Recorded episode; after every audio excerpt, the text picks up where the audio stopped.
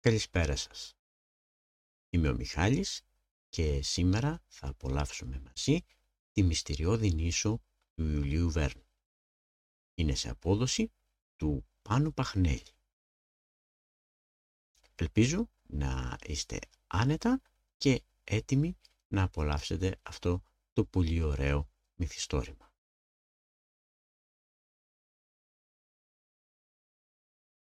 Η ναυαγή του αέρα Εκείνο το απόγευμα της 23ης Μαρτίου 1865, καθώς η θύελα λισομανούσε πάνω από τον Ειρηνικό ωκεανό, ένα αερόστατο που το παράσερνε σχεδόν ακυβέρνητο δυνατός αέρας, κινδύνευε από στιγμή σε στιγμή να πέσει μέσα στα γριεμένα κύματα. Μέσα στο καλάθι του αερόστατου βρίσκονταν τέσσερις άντρες, ένα δεκαπεντάχρονο αγόρι και ένα σκύλος. Ποιοι ήταν όμως αυτοί και πώς βρέθηκαν σε αυτή τη δύσκολη θέση; Ας πάρουμε τα πράγματα από την αρχή. Είναι η εποχή του εμφύλιου πολέμου στην Αμερική μεταξύ Βορείων και Νοτίων. Ο στρατηγός Γκραντ των Βορείων επιτίθεται στην πολιτεία Ρίτσμοντ. Η επίθεση του όμως αποκρούεται και πολλοί αξιωματικοί του εχμαλωτίζονται μέσα στην πόλη. Μεταξύ αυτών, ο μηχανικός Κύρος Σμιθ και ο δημοσιογράφος Γεδρών Σπίλετ. Ο διοικητής της πολιορκημένης πόλης δίνει εντολή να κατασκευαστεί ένα μεγάλο αερόστατο και να δεθεί στην κεντρική πλατεία, ώστε μόλις κοπάσει ο άνεμος, μια μικρή ομάδα αντρών να μπορέσει να βγει από το Ρίτσμοντ και να επικοινωνήσει με το στρατηγό των Νοτίων Λί. Ο ναυτικός Πένκροφ, εχμάλωτος κι αυτός, θυσιάζει τον κύριο Σμιθ και του προτείνει να το σκάσουν χρησιμοποιώντας το αερόστατο. Ο Σμιθ συμφωνεί και το ίδιο βράδυ, μέσα στη θύελα και το βαθύ σκοτάδι, μαζεύονται στην πλατεία ο κύριος Σμιθ, ο Γεδεόν Σπίλετ, ο υπηρέτης του Σμιθ Νεγροσνάμπ, ο Πένκροφ και ο 15χρονος φίλος του Άρμπετ Μπράουν. Την τελευταία στιγμή, ενώ ετοιμάζονται να λύσουν τα σχοινιά, μέσα στο καλάθι του αερόστατου πηδάει και ο σκύλος του Σμιθ, ο Τόπ. Τρία μερόνυχτα ταξιδεύουν μέσα στην κακοκαιρία που δεν λέει να κοπάσει, αλλά τώρα, καθώς το αερόστατό τους έχει κουρελιαστεί, κινδυνεύουν σοβαρά να πέσουν μέσα στα άγρια κύματα. Ξαφνικά, βλέπουν στον ορίζοντα να προβάλλει μια φλούδα γης. Κάνουν κουράγιο, αλλά καθώς πλησιάζουν ένα τεράστιο κύμα ορθώνεται και τους χτυπά με μανία, ενώ εκείνοι κρατιούνται σφιχτά από τα σχοινιά του αερόστατου. Τελικά, λίγα μέτρα από την ακτή, πέφτουν μέσα στη θάλασσα και κουλυμπώντας φτάνουν στην αιμουδιά όπου πέφτουν κατάκοποι. Το άλλο πρωί, μόλις ξύπνησαν, διαπίστωσαν ότι το αερόστατο τους είχε ρίξει σε μια ερημική ακτή. Από την παρέα τους όμως έλειπε ένας, ο μηχανικός κύρος Σμιθ. Μαζί με αυτόν ήταν άφαντος και ο σκύλος του. Αμέσως συμφώνησαν όλοι πως έπρεπε να ψάξουν να βρουν τον μηχανικό. Κατευθύνθηκαν προς τη βόρεια πλευρά του νησιού, όπου υπολόγιζαν ότι θα είχαν ρίξει τα κύματα τον κύριο Σμιθ. Όπου και αν έψαξαν όμως, στάθηκε αδύνατο να τον βρουν. Την άλλη μέρα, ο νέγρος Σνάμπ έφυγε μόνος του να ψάξει για τον κύριό του, ενώ οι υπόλοιποι άρχισαν να οργανώνουν τη ζωή τους για να μπορέσουν να επιβιώσουν σε αυτή την ερημιά. Από πολλές ώρες άκουσαν ένα γαβίσμα και αμέσως φάνηκε να έρχεται μέσα από τα δέντρα ο τόπ. Το σκυλί γάβγιζε και χοροπηδούσε και αμέσως κατάλαβαν πως ήθελε να το ακολουθήσουν.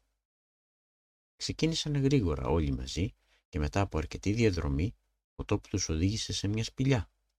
Με ανακούφιση είδαν ξαπλωμένο αλλά ζωντανό τον μηχανικό κύριο Σμιθ και δίπλα του γονατιστό να τον περιποιείται τον πιστό του υπηρέτη Ναμπ. Χάρηκαν όλοι, αλλά γρήγορα διαπίστωσαν πως υπήρχε ένα μυστηριώδες γεγονός.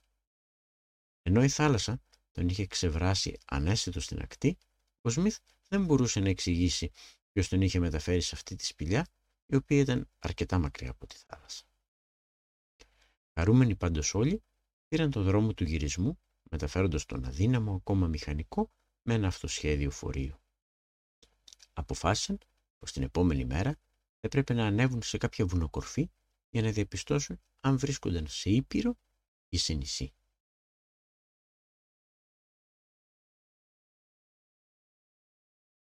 Η νήσος Λίνκολν Νωρίς το πρωί ξεκίνησαν οι ναυαγοί για να ανέβουν στο βουνό που έβλεπαν στα δυτικά τους.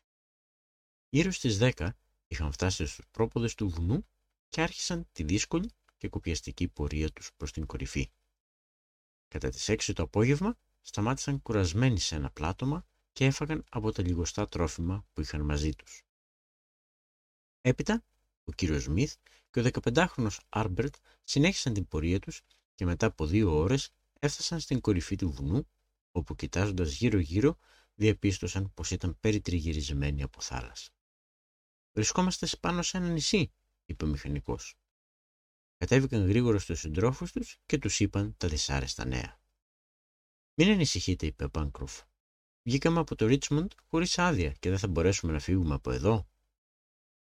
Το άλλο πρωί ανέβηκαν όλοι στην κορυφή του βουνού και διαπίστωσαν πως το νησί είχε το σχήμα ενός παράξενου πουλιού.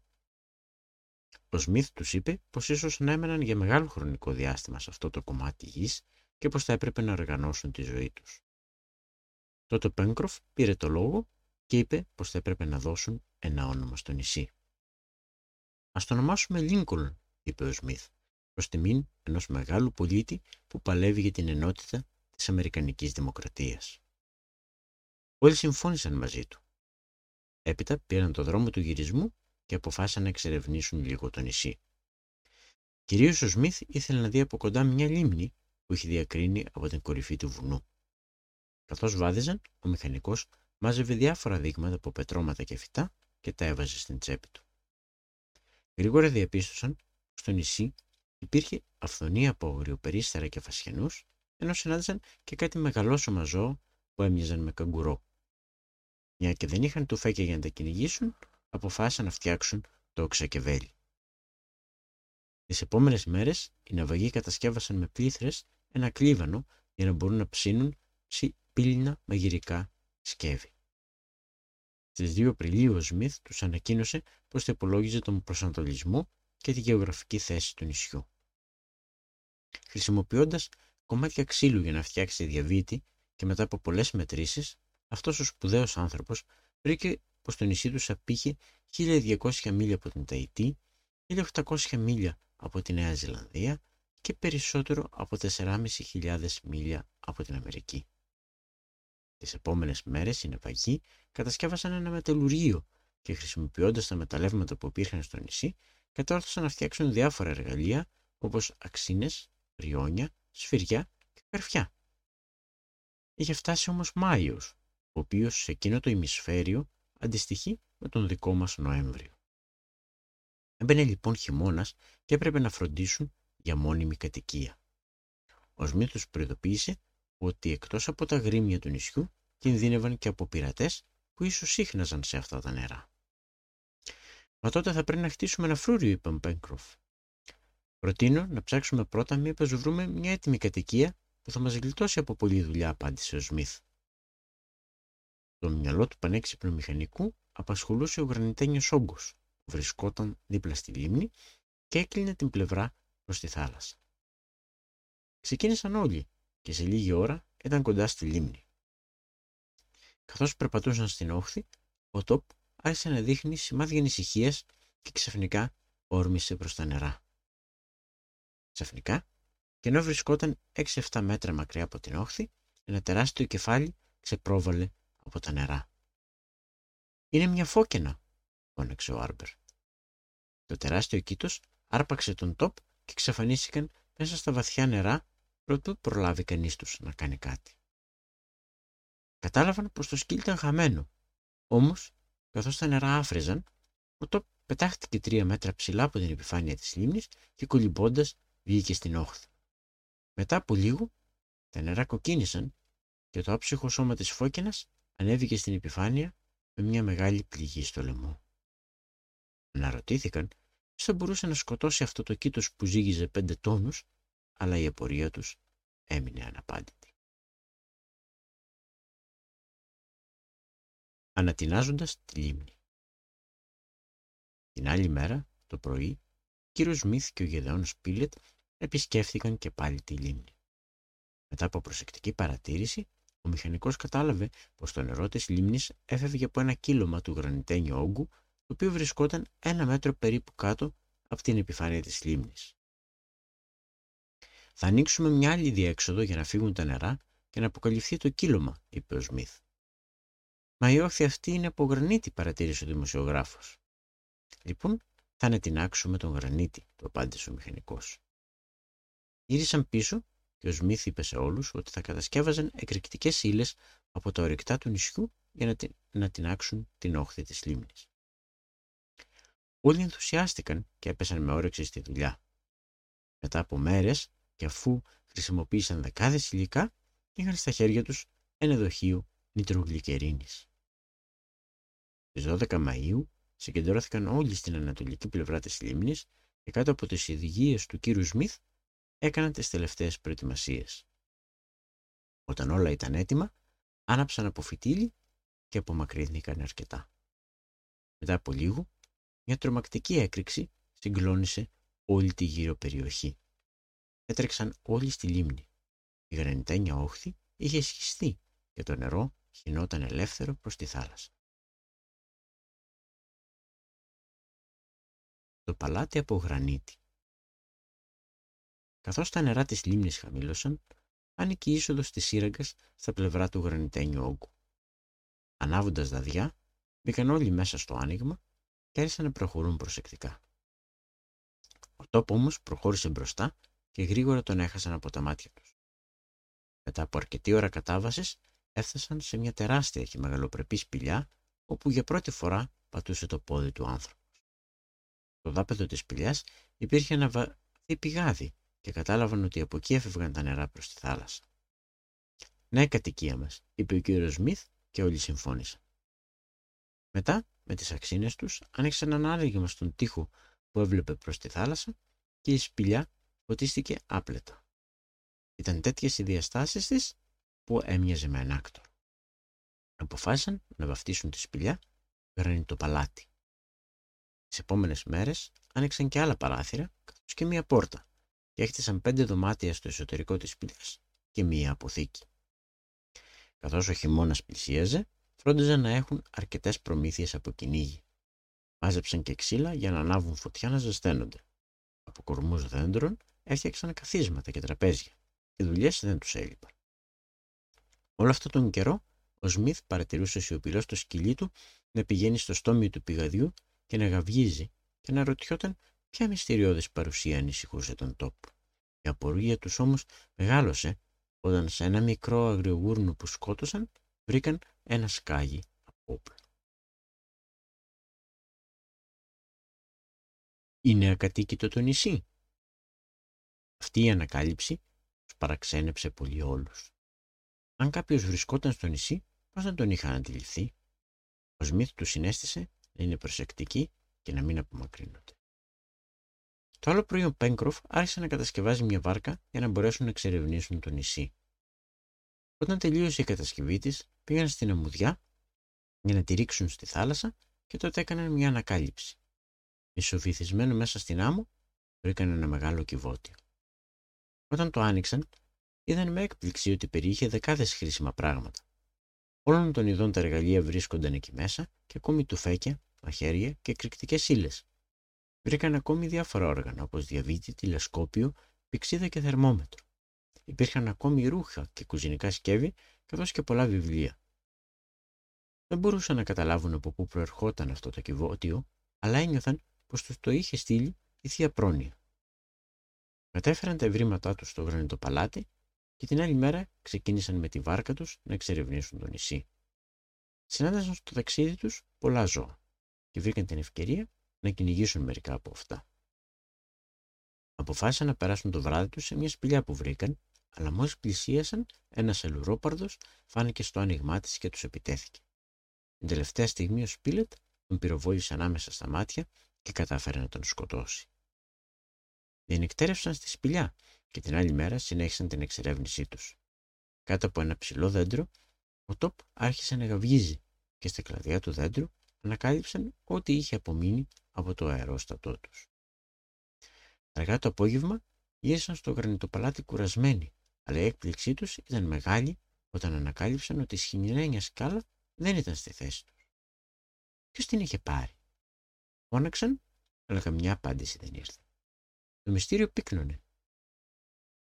Μόλις ξημέρωσε, προσπάθησαν ρίχνοντας ένα βέλος να ρίξουν κάτω τη σκηνένια σκάλα, αλλά ένας πίθηκος βγήκε στραπιαία και τη μάζεψε.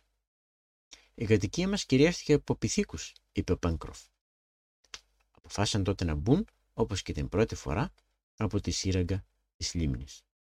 Εθνικά όμως οι πίθηκοι άρχισαν να βγαίνουν με κραυγές από τα παράθυρα, σαν να τους τρόμαξε κάτι και πουλί γκρεμίστηκαν στην ακρογελιά. Εντελώς απρόοπτα, ένα χέρι έριξε την ανεμόσκαλα κάτω και έτσι μπόρεσαν να ανέβουν πάνω. Τα δωμάτια και οι αποθήκες δεν είχαν πειραχτεί από τους πυθίκους, γι' αυτό τους καθησύχασε. Εκείνη τη στιγμή ένας πίθηκος εμφανίστηκε στο δωμάτιο και αυτό πέφτοντας όλοι επάνω του τον εχμαλώτησαν. «Ας μην τον σκοτώσουμε», είπε ο Σμιθ, «να τον κάνουμε υπηρέτη». Ο Πέγκροφτ πρότεινε να τον ονομάσουν Δία. Τις επόμενες μέρες ασχολήθηκαν με την κατασκευή μιας γέφυρας πάνω από το ποτάμι που το είχαν ονομάσει Ευχαριστία και ακόμη μετέφεραν τα υπολείμματα του αερόστατου ώστε με το ύφασμά του να κατασκευάσουν εσόρουχα. Δεν τους έλειπε τώρα σχεδόν τίποτα από τρόφιμα και ρουχισμό, αλλά πολύ συχνά νοσταλγούσαν τη μακρινή πατρίδα τους.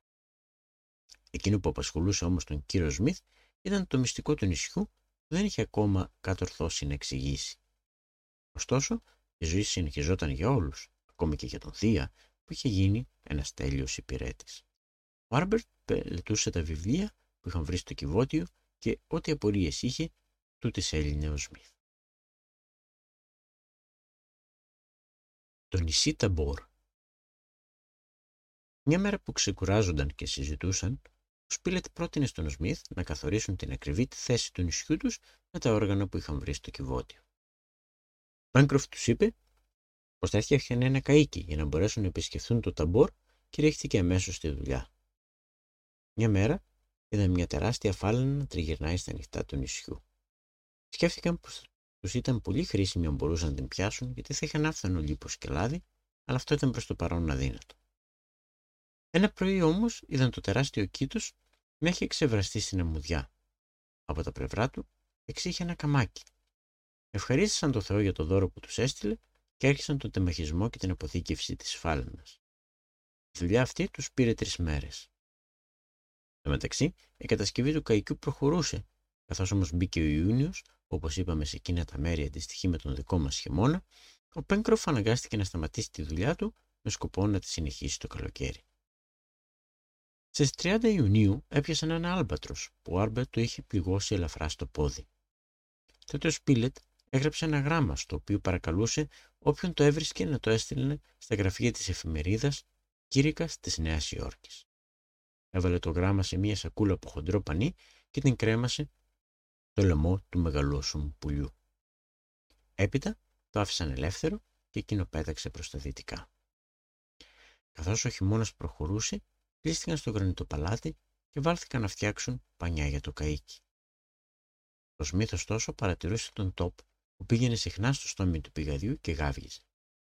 Ο Σεπτέμβριος όμως έφτασε και έφερε μαζί του το τέλος του χειμώνα. Στις 15 του μήνα το καίκι ήταν έτοιμο και μια μέρα που ο καιρός ήταν κατάλληλος, το έριξαν στη θάλασσα και ανοίχθηκαν 3-4 μίλια από την Κοιτάξτε τι όμορφο φαίνεται το νησί μας από εδώ, είπε ο Άρμπερ. Καθώς επέστρεφαν και ενώ ήταν κοντά στην ακτή, ο Άρμπερτ παρατήρησε μια μποτήλια που επέπλεε στο νερό. Άπλωσε το χέρι του και τη σήκωσε και όταν την άνοιξαν είδαν με έκπληξη ότι περιείχε ένα μουσκεμένο χαρτί όπου ήταν γραμμένα τα εξής. Ναυαγός, νησί Ταμπόρ. Συμφώνησαν αμέσως πως έπρεπε να ταξιδέψουν ως το γειτονικό νησί για να σώσουν τον ναυαγό. Αφού, αφού έκαναν τις απαραίτητες ετοιμασίες, το πρωί της 11η Οκτωβρίου, ο καλότυχος, όπως είχαν βαφτίσει το καίκι τους, ξεκίνησε για τον νησί Ταμπόρ, με πλήρωμα τον Πένκροφ, τον Άρμπερτ και τον Σπίλετ, ο οποίος πήγε μαζί τους και από δημοσιογραφικό ενδιαφέρον. Το πρωί της 13η Οκτωβρίου φάνηκε στον ορίζοντα τον νησάκι και μετά από λίγη ώρα πλησίασαν στις ακτές του. Ήταν κατάφυτο από δέντρα, αλλά φαινόταν ακατοίκητο. Έδεσαν το καίκι τους στη στεριά και αποβιβάστηκαν. Καθώς προχώρησαν προς το εσωτερικό του νησιού, συνάντησαν πολλά ζώα, αλλά κανένα ίχνος του ναυάγου. Ξαφνικά βρήκαν μια καλύβα φτιαγμένη από σανίδες και όταν μπήκαν μέσα βρήκαν ένα κρεβάτι και διάφορα αντικείμενα από καιρό εγκαταλειμμένα. Γύρισαν στον καλότυχο, γευμάτισαν και επέστρεψαν για να συνεχίσουν τις ερευνές τους. Καθώς ο Άρμπερτ είχε απομακρυνθεί λίγο από τους συντρόφους του, δέχτηκε ξαφνικά την επίθεση ενός άγριου πλάσματος που έμοιαζε σαν πίθηκος. Έβαλε τις φωνές και οι σύντροφοί του, που έτρεξαν γρήγορα, κατάφεραν να ρίξουν εκείνο το πλάσμα κάτω και να το δέσουν γερά. Και τότε με έκπληξη είδαν ότι επρόκειτο για άνθρωπο, ο οποίος όμως βρισκόταν σε άθλια κατάσταση. Τα μαλλιά και τα γένια του ήταν μακριά και μπερδεμένα, ενώ τα μάτια του κοιτούσαν αγριεμένα. Ήταν γυμνός, εκτός από ένα κουρέλι που τύλιγε τη μέση του. Δοκίμασαν να συνοηθούν μαζί του, αλλά το μόνο που έβγαινε από το στόμα του ήταν κάτι ήχη σαν γριλίσματα άγριου ζώου. Αποφάσισαν να τον πάρουν μαζί τους στο νησί Λίνκολ.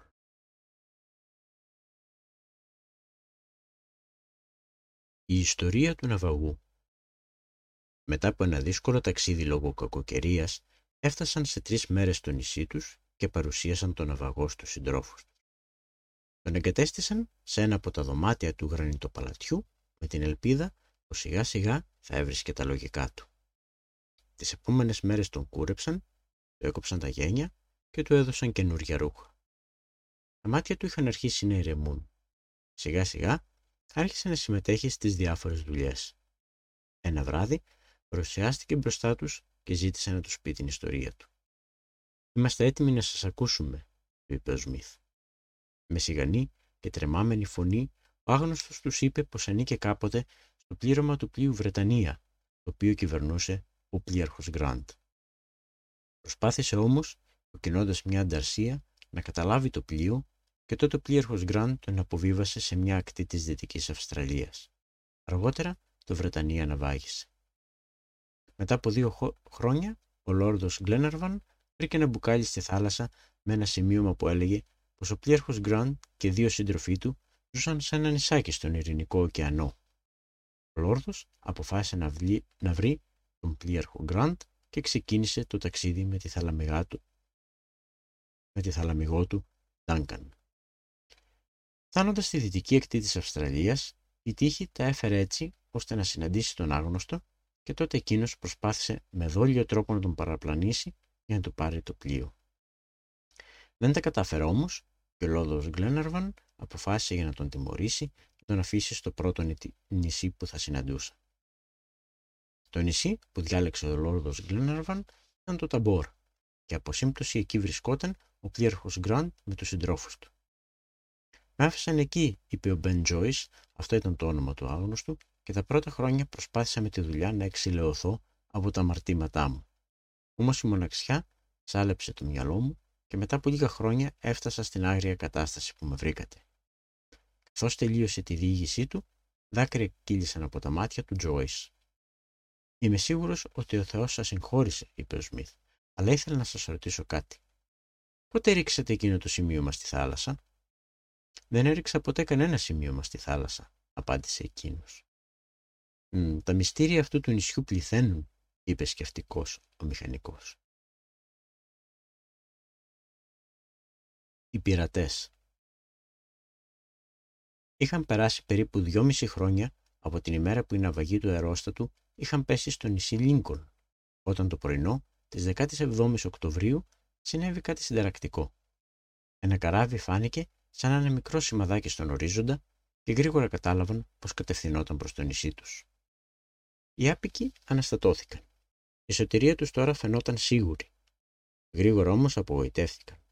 Όταν πλησίασε αρκετά το καράβι, ήταν ότι η σημαία στο μεσαίο κατάρτι του ήταν πειρατική. Αμέσως ρίχτηκαν στη δουλειά για να εξαφανίσουν τα ίχνη που θα πρόδιδαν την παρουσία τους στους πειρατές. Επειδή δεν ήξεραν πώς ήταν οι πειρατές, προθυμοποιήθηκε ο Μπεν Τζόις να κολυμπήσει στο καράβι για να εκτιμήσει την κατάσταση. Οι άλλοι συμφώνησαν μαζί του, αλλά του είπαν να προσέχει. Μόλις συνύχτωσε, ο παλιός ναυτικός κολύμπησε ως το πειρατικό καράβι και από την αλυσίδα σκαρφάλωσε στο κατάστρωμα. Γρήγορα διαπίστωσε πως οι πειρατέ ήταν γύρω στους 50. Δύσκολα θα τους αντιμετώπιζαν. Προσπάθησε τότε να βάλει φωτιά στην αποθήκη με τα πυρομαχικά για να ανατινάξει το καράβι. Αλλά τον πήραν είδηση και θα τον είχαν σκοτώσει αν δεν προλάβαινε να πηδήξει στη θάλασσα και να κολυμπήσει προς το νησί. Τώρα όμως οι πειρατές ήξεραν πως το νησί ήταν κατοικημένο.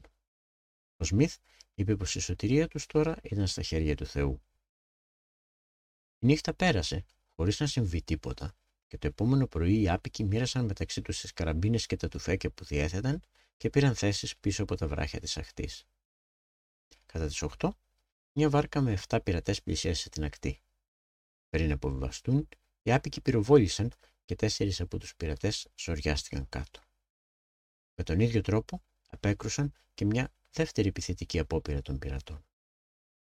Τότε το καράβι σήκωσε άγκυρα και άρχισε να πλησιάζει την ακτή για να χτυπήσει με τα κανόνια του τους απίκους. Η θέση τους τώρα ήταν άσχημη. Έτρεξαν όλοι και κλείστηκαν στο γρανιτό παλάτι. Τα κανόνια του πειρατικού άρχισαν να ρίχνουν προς το κρυσφύγετό τους. Το τέλος τους πλησίαζε. Τότε ακούστηκε ένας τρομερός κρότος και έτρεξαν όλοι προς το παράθυρα.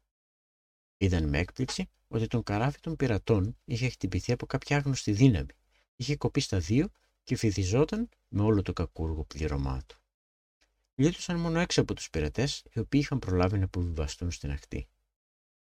Την άλλη μέρα πήγαν όλοι μαζί και εξέτασαν το βυθισμένο καράβι. Σύντομα ο Σμιθ ανακάλυψε ένα κομμάτι από το μεταλλικό σωλήνα και ανακοίνωσε στους συντρόφους του πως το πειρατικό είχε βυθιστεί από τορπίλι. «Και ποιος την έριξε» ρώτησαν όλοι. «Φίλοι μου», είπε ο Σμιθ, «είναι φανερό πια πως επάνω στο νησί υπάρχει κάποιο ανθρώπινο όν με μεγάλες δυνάμεις, το οποίο μας έχει βοηθήσει πολλές φορές, όπως τώρα με τους πειρατές.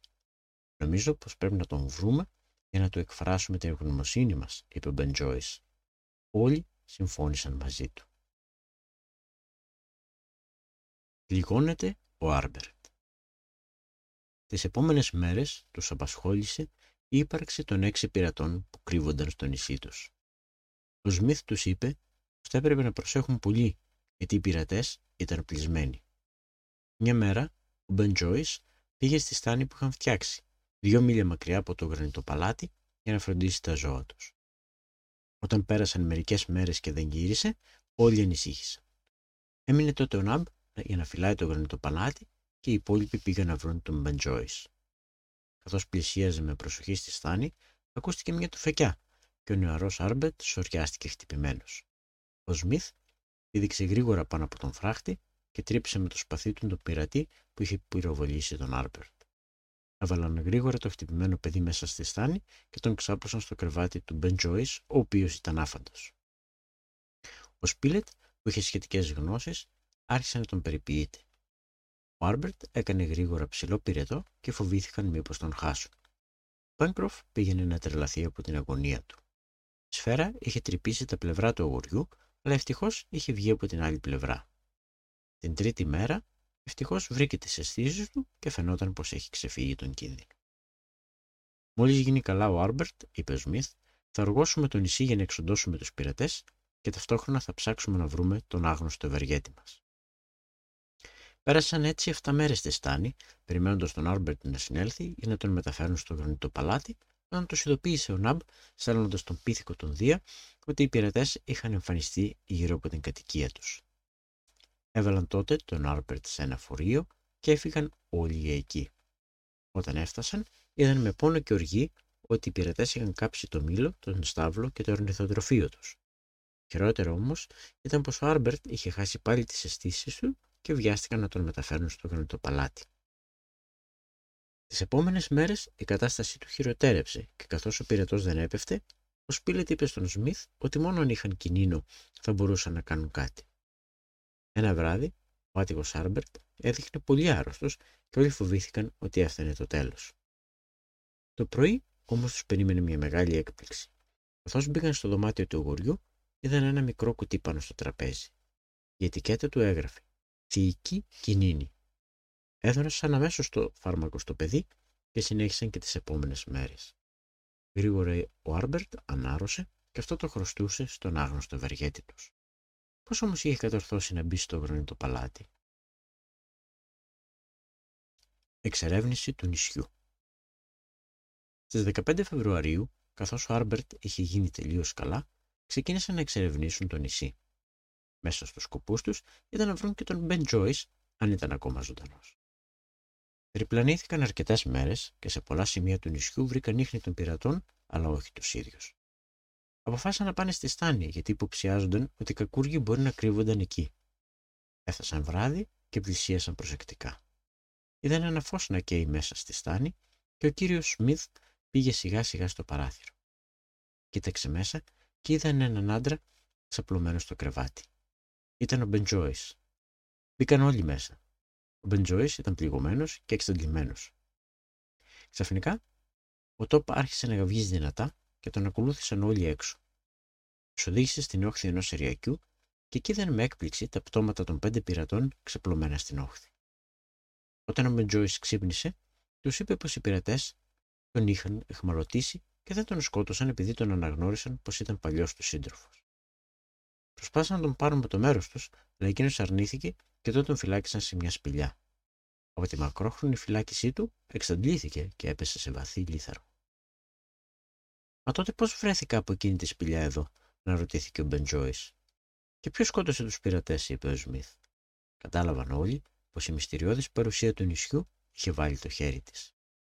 Τώρα που δεν είχαν πια το φόβο των πειρατών, αποφάσισαν να αφοσιωθούν στην έρευνα και ανακάλυψη του άγνωστου προστάτη του.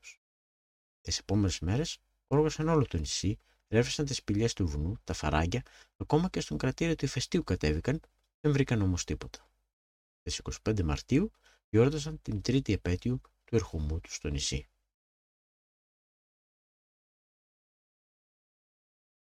Καινούριο καράβι.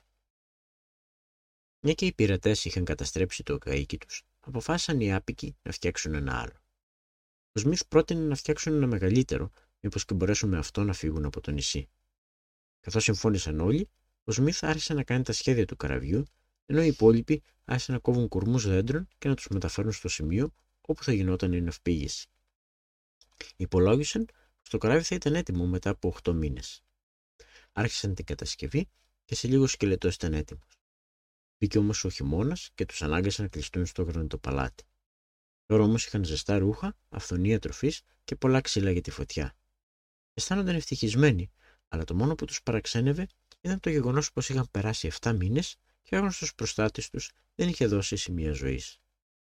Ο χειμώνα τέλειωσε, αλλά τις πρώτες μέρες της άνοιξης συνέβη κάτι που τους ανησύχησε αρκετά.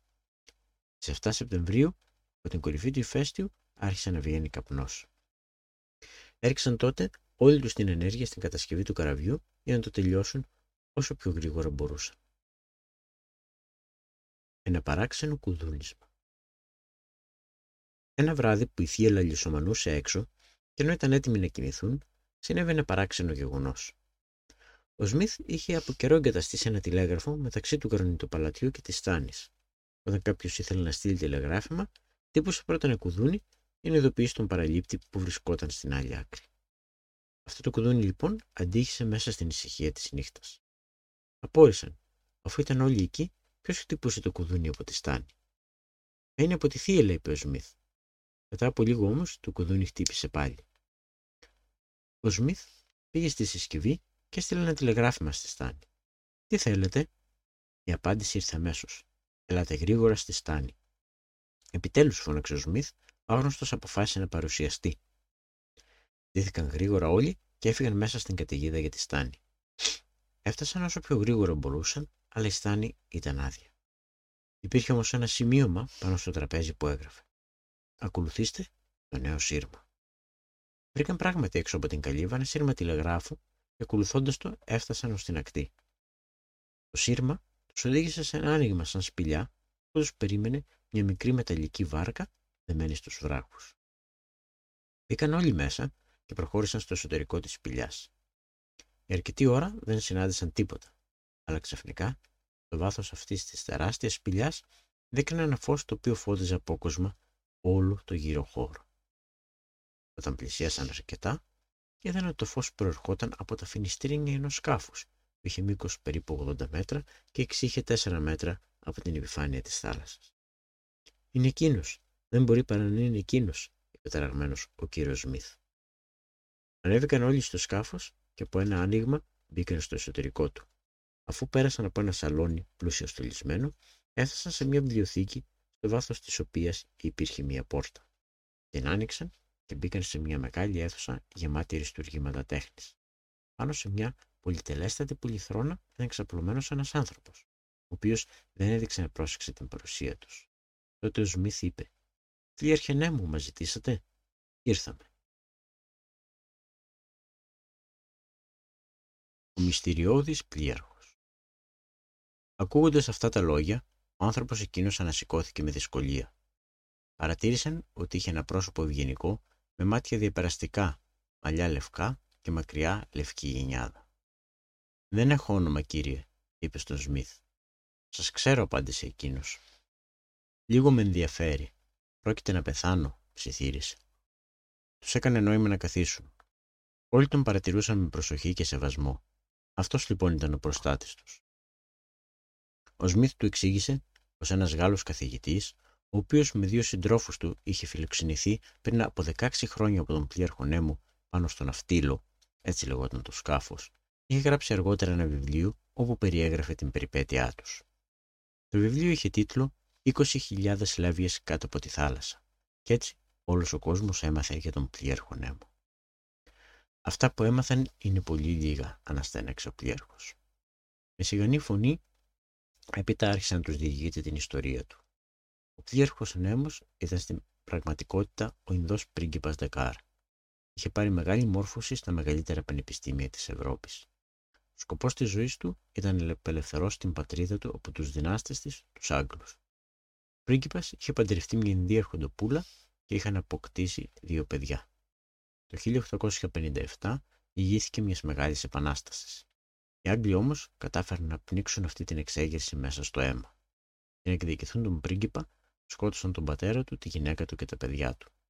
Αειδιασμένος, πήρε όλη την περιουσία του και 20 πιστούς συντρόφους του και εξαφανίστηκε από το πρόσωπο της γης. Αποφάσισε να ζήσει στα βάθη των θαλασσών, όπου κανένας δεν μπορούσε να τον ακολουθήσει. Σε ένα έρημο νησί του Ειρηνικού Σύμφωνα με τις οδηγίες του, οι σύντροφοί του κατασκεύασαν τον ναυτίλο. Γύρισε για χρόνια όλους τους ωκεανούς και συγκέντρωσε αμύθιτους θησαυρούς από βυθισμένα πλοία. Με τα χρόνια όμως οι σύντροφοί του πέθαναν ένα και και εδώ και έξι χρόνια είχε αποσυρθεί και εκείνος με τον ναυτίλο στο νησί Λίνκολν περιμένοντας το τέλος του. Όταν οι ναυαγοί έφτασαν στο νησί τους, παρακολούθησε και όταν είδε ότι ήταν τίμοι και εργατικοί, αποφάσισε να τους βοηθήσει. Αυτός είχε σώσει τον Σμιθ, είχε ρίξει τον τόπο έξω από τη λίμνη, είχε αφήσει το κυβότιο στην ακρογελιά, είχε ρίξει την ανεμόσκαλα από το γρονιτό παλάτι και τους είχε ειδοποιήσει με το σημείωμα στο μπουκάλι για τον Μπεν Τζόι. Αυτός ακόμη είχε βυθίσει τον πλοίο των πειρατών. Αυτός τέλος έσωσε τον Άρμπερτ με το κινήνο και είχε σκοτώσει τους πέντε πειρατές. Ο Άρμπερτ πλησίασε τον πλοίο νέμου και γονατίζοντας του φίλησε το χέρι. Παιδί μου, του είπε εκείνος, να είσαι ευλογημένο. Με σιγανή φωνή έπειτα τους είπε την τελευταία επιθυμία του. Ήθελε, αφού πεθάνει, να κλείσουν ερμητικά τον αυτίλο και ανοίγοντας δύο εισόδους στην πρίμνη να βυθίσουν το υποβρύχιο μαζί με τον ίδιο. Ο Σμιθ του το υποσχέθηκε. Τους είπε τότε να πάρουν χρηματοκιβώτιο γεμάτο διαμάντια. Έπειτα φώναξε κοντά του τον Σμιθ και του ψιθύρισε μυστικά κάτι στο αυτί. Την άλλη μέρα, ο κύριο Νέμο έσβησε και οι άπικοι πραγματοποίησαν την τελευταία επιθυμία του. Ο ναυτίλος βυθίστηκε αργά στο βυθό της σπηλιάς και μετά από λίγη ώρα έζησαν και τα φώτα του. Το ξύπνημα του ηφαιστείου Τις επόμενες μέρες οι άπικοι σχολήθηκαν με την αυπήγηση του καραβιού. Τώρα που είχε πεθάνει ο πλήρχος Νέμο, ένιωθαν όλοι να τους λείπει η ισχυρή προστασία του. Εκείνο που τους ανησυχούσε πολύ όμως ήταν οι πυκνοί καπνοί που έβγαιναν από το ηφαίστειο. Ο Σμιθ καταλάβαινε πως ήταν πολύ πιθανή μια μεγάλη έκρηξη. Αποφάσισαν να επιταχύνουν την κατασκευή του καραβιού. Με το πέρασμα των ημερών, το ηφαίστειο είχε γριέψει ακόμα πιο πολύ, ξερνώντας φωτιά και περιεκτωμένες πέτρες. Μαύρος καπνός κάλυπτε μόνιμα τώρα μεγάλες περιοχές του νησιού. Ακόμα και τα ζώα ήταν ανήσυχα. Ένα πρωί ο Σμιθ του συγκέντρωσε όλους και τους αποκάλυψε το μυστικό που του είχε ψιθυρίσει ο πλήρχο Νέμου. Το νησί τους, σύμφωνα με έρευνες που είχε κάνει ο πλήρχο, επρόκειται να καταστραφεί τελείως. Και φαίνεται πω ήταν πια ζήτημα ημερών να πραγματοποιηθεί αυτή η μεγάλη καταστροφή. Όλοι λυπήθηκαν για την τύχη που περίμενε το αγαπημένο του νησί. Στις 23 Ιανουαρίου είχαν προχωρήσει αρκετά το καράβι τους, αλλά το βράδυ της ίδιας μέρας ακούστηκε ένας τρομερός κρότος και από το στόμι του ηφαιστείου άρχισαν να βγαίνουν τεράστιες φλόγες. Επόμενες μέρες, και να δούλευαν σαν τρελοί για να τελειώσουν το καράβι, ποταμοί λάβας άρχισαν να τρέχουν από τις πλαγιές του ηφαιστείου. Στις 8 Μαρτίου αποφάσισαν να ρίξουν το καράβι τους στη θάλασσα το άλλο πρωί και να φύγουν. Το βράδυ όμως ακούστηκε μια τρομερή έκρηξη και κομμάτια του νησιού άρχισαν να τεινάζονται στον αέρα και να βυθίζονται στη θάλασσα. Η μεγάλη καταστροφή είχε αρχίσει. Μετά από λίγες ώρες, το μόνο που είχε απομείνει από αυτό το πανέμορφο νησί ήταν ένας βράχος μήκους 10 μέτρων πάνω στον οποίο είχαν βρει καταφύγιο οι άπικοι. Είχαν λίγα τρόφιμα μαζί τους, αλλά η θέση τους ήταν πληπιστική, καθώς το καράβι τους είχε γίνει κομμάτια. Κατάλαβαν πως το τέλος τους πλησίαζε. Τις επόμενες μέρες, καθώς τα τρόφιμά τους τελείωναν, οι δυνάμεις τους άρχισαν να τους εγκαταλείπουν. Δεν είχαν πια καμία ελπίδα. Ένα πρωί, που ήταν όλοι σχεδόν ανέστητοι, ο Μπεν Τζόις ανασήκωσε αδύναμα το κεφάλι του και έριξε μια απελπισμένη ματιά στην έρημη θάλασσα. Μα τι ήταν αυτό που ερχόταν προς το μέρος τους; Ένα καράβι. Του φάνηκε ότι έβλεπε οπτασία. Τον Ντάνκαμ ψιθύρισε και έπεσε ανέστητος. Η σωτηρία. Όταν συνήλθαν οι ναυαγοί μέσα σε μία καμπίνα, τους φάνηκε απίστευτο ότι είχαν σωθεί. Όπως έμαθαν αργότερα, τον Ντάγκαν με κυβερνήτη τον Ρόμπερτ, γιο του πλοιάρχου Γκραντ, είχε πάει στο ταμπόρ για να παραλάβει τον Μπεν Τζόις μετά τη 12χρονη εξορία του. Μα πώς ξέρατε ότι βρισκόμαστε εδώ, ρώτησε ο Σμιθ. Από το σημείωμα που είχατε αφήσει στην καλύβα στο ταμπόρ, είπε ο Ρόμπερτ. Ο πλήρχο Νέμο, είπε ο Σμιθ, μας προστάτευσε ακόμα και μετά το θάνατό του. Δάκρυσαν όλοι. Ύστερα από 15 μέρες, οι ναυαγοί έφτασαν στην Αμερική. Ο εμφύλιος είχε τελειώσει. Με του θησαυρού που είχε το χρηματοκιβώτιο, ο Μπεν Τζόις είχε φροντίσει να το περισσώσει, αγόρασαν μια μεγάλη έκταση στην Αϊόβα και έδεσαν μια απικία στην οποία έδωσαν το όνομα του νησιού τους. Είχαν ορκιστεί να ζήσουν όλοι μαζί και τώρα που μπορούσαν να πραγματοποιήσουν το όνειρό τους ήταν ευτυχισμένοι. Δεν ξέχασαν όμως ποτέ εκείνο το νησί, όπου έφτασαν φτωχοί και γυμνοί και εκείνο τους φιλοξένησε και ικανοποίησε τις ανάγκες τους για τέσσερα χρόνια. Το νησί, από το οποίο δεν απόμενε παρά ένα κομμάτι γρανίτης που το χτυπούσαν τα κύματα του ειρηνικού, εκείνο το νησί στο οποίο αναπαυόταν ο πλήρχο Νέμου.